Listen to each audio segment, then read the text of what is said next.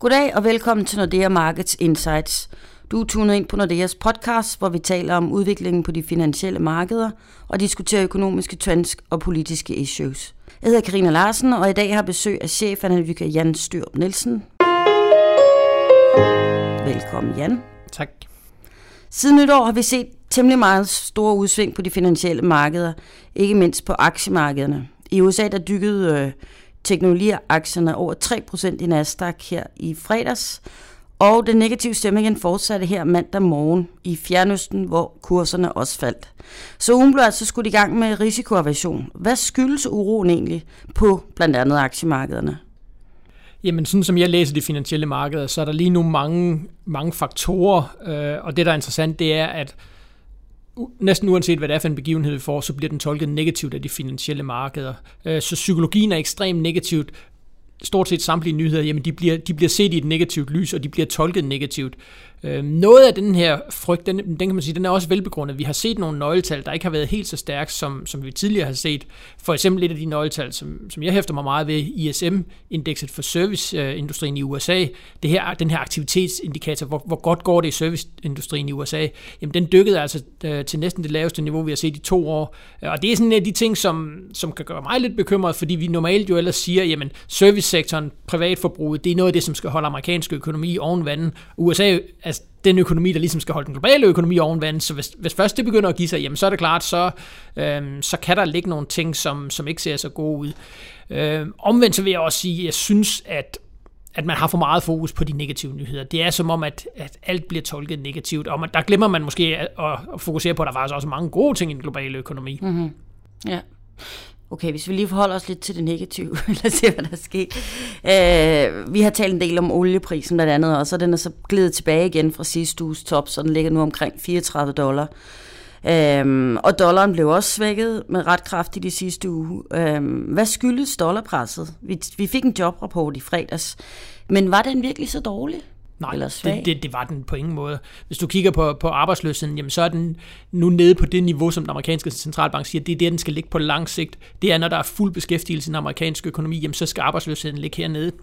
Så den var bestemt, den var bestemt ikke så svag, som, øh, som, man, som man umiddelbart fik indtryk af, hvis man fulgte de finansielle markeder i fredags. Øh, Øhm, men hvis vi kigger på dollaren, jamen, så, er det, så er det rigtigt, den har været under et massivt pres, og vi har lige pludselig set en, en kraftig dollarsvækkelse. Øh, I en lang, lang periode har vi været vant til, at dollaren blev styrket, fordi at det ligesom var USA, hvor der var mest gang i økonomien, øh, og resten af verden, der haltede efter. Og så lige pludselig så ser vi den her svækkelse af den amerikanske dollar. Og forklaringen på det, jamen så skal vi over kigge på den amerikanske centralbank. Fordi tidligere så troede de finansielle markeder, den amerikanske centralbank satte jo renten op i, i december sidste år, og så troede de finansielle markeder, og selv faktisk også, at så skulle de sætte renten op løbende i 2016-2017. Øhm, det er man begyndt at tvivle på. Og lige så snart man begynder at tvivle på, om renterne stiger så kraftigt i USA, som det man tidligere troede, jamen så, så rammer det altså dollaren, så du får den her kraftige dollarsvækkelse. Okay. Jamen, så bliver det spændende at se, hvad der sker her senere på ugen, fordi der afventer markedet nyt fra Jellen. Man taler om, at de amerikanske renter har brug for højeagtige kommentarer fra Jellen, og det er både hvad angår dollaren og renten. Hvad, hvad mener man med det? Hvad er det, vi Jamen det der, det der er sådan lidt paradoxalt, det er, at hvis man kigger på, hvad den amerikanske centralbank selv forventer, de skal gøre med renten, jamen så, så siger de faktisk, at de regner med, at de skal sætte renten op nogle gange i år, og endnu mere end i 2017. De laver sådan nogle, for, hvor de ligesom siger, men hvordan, hvis alt går, som vi regner med, hvordan kommer vi så til at, at gøre med renten? Øhm, de renteforventninger er markant anderledes end det, der ligger i de finansielle markeder. På de finansielle markeder, jamen det, der er indpriset i markedet, det er, at der stort set ikke kommer nogen renteforholdelser fra den amerikanske centralbank i 2016, og heller ikke ret meget i 2017. Så vi har det her paradoks med, på den ene side af den amerikanske centralbank, jo, vi kommer til at sætte renten op, og på den anden side, så har vi de finansielle markeder, der siger, nej, det tror vi ikke på, I gør. Øhm, og, og det er så derfor, at det bliver ekstremt spændende at høre, hvad, hvad centralbankchef Jellen hun har at sige til, om hun ligesom prøver at sige til de finansielle markeder, prøv at høre, I er gal på den. Øhm, hør nu efter, hvad det er, vi siger. Eller hun omvendt prøver at komme de finansielle markeder i møde og siger, jo, men tingene er ikke gået, som vi havde regnet med, så derfor begynder vi at trække noget af det tilbage. Og det er det, man meget vil nærstudere hendes tale for, for, for at prøve at se, om hun giver nogle indikationer på, øh, hvad vej hun ligger. Og hvis hun så ligesom kommer markedet i møde, så er det dueagtigt? Ja, lige præcis. Så er, det, okay. så er det dueagtigt, og så er det et signal om, at de måske ikke kommer til at sætte mm. op. Omvendt, hvis hun går ind og siger til de finansielle markeder, prøv nu at prøv nu at lytte efter, hvad det er, vi siger. Prøv at kigge på den amerikanske økonomi. Jamen, så er det vil blive tolket øh, som det, der hedder højeagtigt, og så vil markedet begynde at prise nogle flere renteforhold ind for den mhm. amerikanske centralbank, og så presse renterne op den vej rundt. Og hvad vurderer vi i? vi mener, at de finansielle markeder er, for, øhm, er gået for langt. At, at det her med stort set ikke at tro på, at der kommer nogen forhold, renteforhold i USA, det er simpelthen at gå for langt. Øhm, så vi tror på, at de finansielle markeder vil, vil begynde at tro lidt mere på den amerikanske centralbank, og den amerikanske centralbank vil tvinge de finansielle markeder til at tro lidt mere på, på dem. Øh, så vi er absolut i den lejr, der tror på, at der kommer øh, renteforhold i USA. Og så kan man altid diskutere, om det skal være tre eller det skal være to. Mm-hmm. Men jeg mener, og vi mener, at den måde, som de finansielle markeder lige nu priser den amerikanske centralbank, det er simpelthen, øh, det er ikke i trit med den øh, fundamentale situation, som amerikansk økonomi står i. Okay, okay. Hvis vi så ser lidt ud i valutalandskabet omkring os, så er det jo ikke kun dollaren, der har det svært. Den svenske krone er svækket, den norske krone har det svært, og pundet er også under pres. Hvad, hvad sker der? Hvis vi lige tager pundet først, jamen så er det jo også, fordi også i, øh, i England, der har man jo også tidligere troet på, at den engelske centralbank skulle til at sætte renten op. Og der har man også begyndt at tvivle på, jamen skal de overhovedet det? Øh, så der får, du den her, der får du den her pundsvækkelse. Og så har du jo også hele den her diskussion omkring et Brexit, altså vælger EU at trække, eller vælger Storbritannien at trække sig ud af EU, øh, måske mm-hmm. allerede til sommer. Jamen det er klart, det, det, det skaber også noget usikkerhed omkring pundet. Øh, I forhold til norske og svenske kroner, norske kroner er selvfølgelig stadigvæk meget påvirket af olieprisen. Øh, men både for Norge og Sverige, så gælder det jo faktisk, at de gerne vil have en svag valuta. De to centralbanker, både Norge og Sverige, har været meget klart ude at sige, at de er ikke interesseret i en stærk valuta, fordi de har nogle inflationsmålsætninger, som kommer i fare, hvis ikke de får en, en relativt svag valuta. Det, der er lidt problemet, det er jo, at nu har vi, at øh, dollaren er svag, punden er svag, norske kroner er svag, svenske kroner er svag, og det, de, det, de er svage overfor, jamen det er jo så euroen, og dermed faktisk også danske kroner. Mm-hmm. Og det er jo faktisk det sidste, som den europæiske centralbank har lyst til lige nu. De vil heller ikke have en stærk valuta, så der, der kører lidt det her spil med, jamen der er ikke nogen, der ønsker en, en stærk valuta, og lige nu, der, der ligger den faktisk øh, hos den europæiske centralbank. Okay.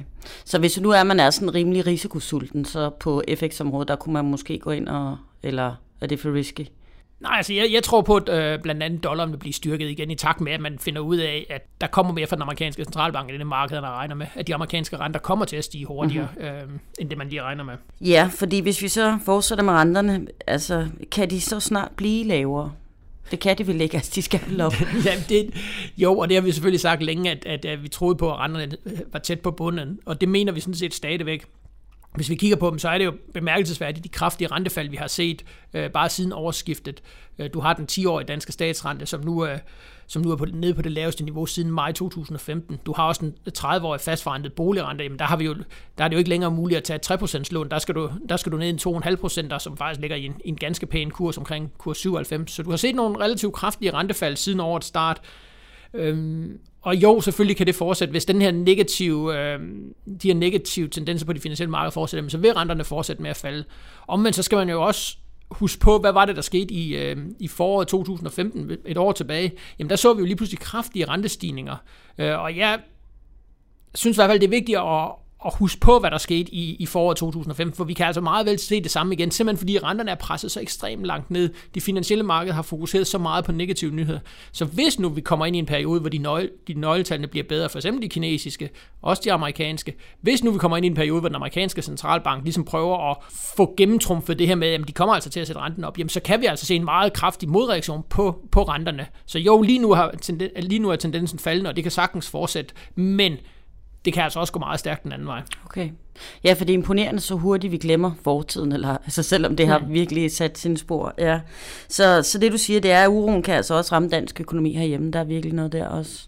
Det kan det bestemt, øh, og man kan sige, at det værste ved den finansielle uro, vi har lige nu, det, er, det kan blive sådan en selv, selvopfyldende profeti. Det her med, jamen hvis alle går og fokuserer på de negative ting, hvis de finansielle markeder er, er så fokuseret på de negative nyheder, jamen så kan det jo lynhurtigt sprede sig til forbrugerne. Forbrugerne siger, hvad er det, der sker? Jeg kan se, at aktiemarkederne falder. Øhm, er det fordi, at vi er på vej ind i en ny stor recession? Virksomhederne kan måske holde igen med at lave nogle investeringer, fordi de også bliver usikre. Øhm, så det er absolut ikke sundt at have den her, den her negative stemning på de finansielle markeder. Og risikoen er altså, at, at det spreder sig til, til resten af økonomien, og blandt andet også dansk økonomi. Mm-hmm. Ja. Hvis vi kigger lidt frem i ugen, så kan vi jo sige, at det kinesiske nytår det bliver skudt i gang og fejret denne uge, såkaldte Golden Week. Um, det vil sige, at de kinesiske markeder er lukket. Får det nogen betydning sådan overordnet? Nej, man kan jo i hvert fald lidt sige, at så længe de lukker de kinesiske markeder, så får vi jo ikke nogen negative nyheder ud af det. har jo meget været de negative nyheder ud af Kina, der ligesom har styret det. Øh, men jeg tror faktisk, at, at Kina er et af de steder, hvor vi ser nøgletallene bliver bedre, når vi kommer ind over de næste par måneder. Så tror jeg faktisk, at man vil se de her mange tiltag, som myndighederne har lavet, at de vil begynde at virke, så vi faktisk så Kina vil blive vendt fra lige nu her, der er det en kilde til usikkerhed, til dårlige mm-hmm. nyheder, men når vi kommer et par måneder længere frem, jamen, så er det faktisk derfra, at vi vil se nogle bedre nøgletal. Og det vil være en helt afgørende brik i at få forvente den her negative stemning, der er lige nu på de finansielle markeder. Okay. Hvis vi så lige holder os til den her uge, så ser det ud til at blive en temmelig spændende uge, selvom Kina har lukket. I USA der holder centralbankchef Yellen, som sagt sin halvårlige pengepolitiske tale til repræsentanterne hus, så vi får et præg om, om der er udsigt til en renteforholdelse eller ej. Og så er renterne også på programmet i Sverige og i Norge, og herhjemme kommer der tal for inflationen midt på ugen. Så det bliver spændende. Er der noget særligt, du vil holde øje med, eller mener du kan byde på overraskelse og give udsving på, på markederne? Jamen, jeg tror helt sikkert, at Jellen godt kan overraske, fordi hun vil gå ud og sige til de finansielle markeder, at de er for aggressive i den måde, de priser den amerikanske centralbank. Øhm, og så, så tror jeg faktisk også her, herhjemmefra, at vi kan få en lille overraskelse i forhold til inflationen. Øh, vi har meget fokus på den her ekstremt lave inflation, og det har vi også øh, herhjemme. Men jeg tror faktisk, at inflationen, når vi får tallene for januar, den vil vise en lille stigning i, i den danske inflation. Og det vi skal huske på med, med inflationen, øh, øh, også herhjemme, det er jo, hvis vi kigger på det, der hedder kerneinflation, det vil sige, når vi renser de her faldende benzinpriser ud af inflationstallene, jamen så ligger vi faktisk på nogle, på nogle lidt højere niveauer. Herhjemme, der ligger vi omkring 1,2 procent. Så det vil sige, at alle priser, eller de danske forbrugerpriser, hvis man fratager øh, energipriserne, så stiger de faktisk med mere end en procent lige nu. Og på et eller andet tidspunkt, når olieprisen enten stabiliserer sig eller begynder at stige igen, jamen så vil inflationen altså stille og roligt kravle højere. Og det er også noget, de finansielle markeder fuldstændig ignorerer nu. Hvis man kigger på, hvad der er indpriset på de finansielle markeder af infl- fremtidige inflationsforventninger, jamen så er det ekstremt ekstrem lavt både herhjemme, men også i, også i Europa. Så det er vej, den vej rundt, der ligger altså også en overraskelse, når vi kommer, når vi kommer længere ind i 2016. Okay.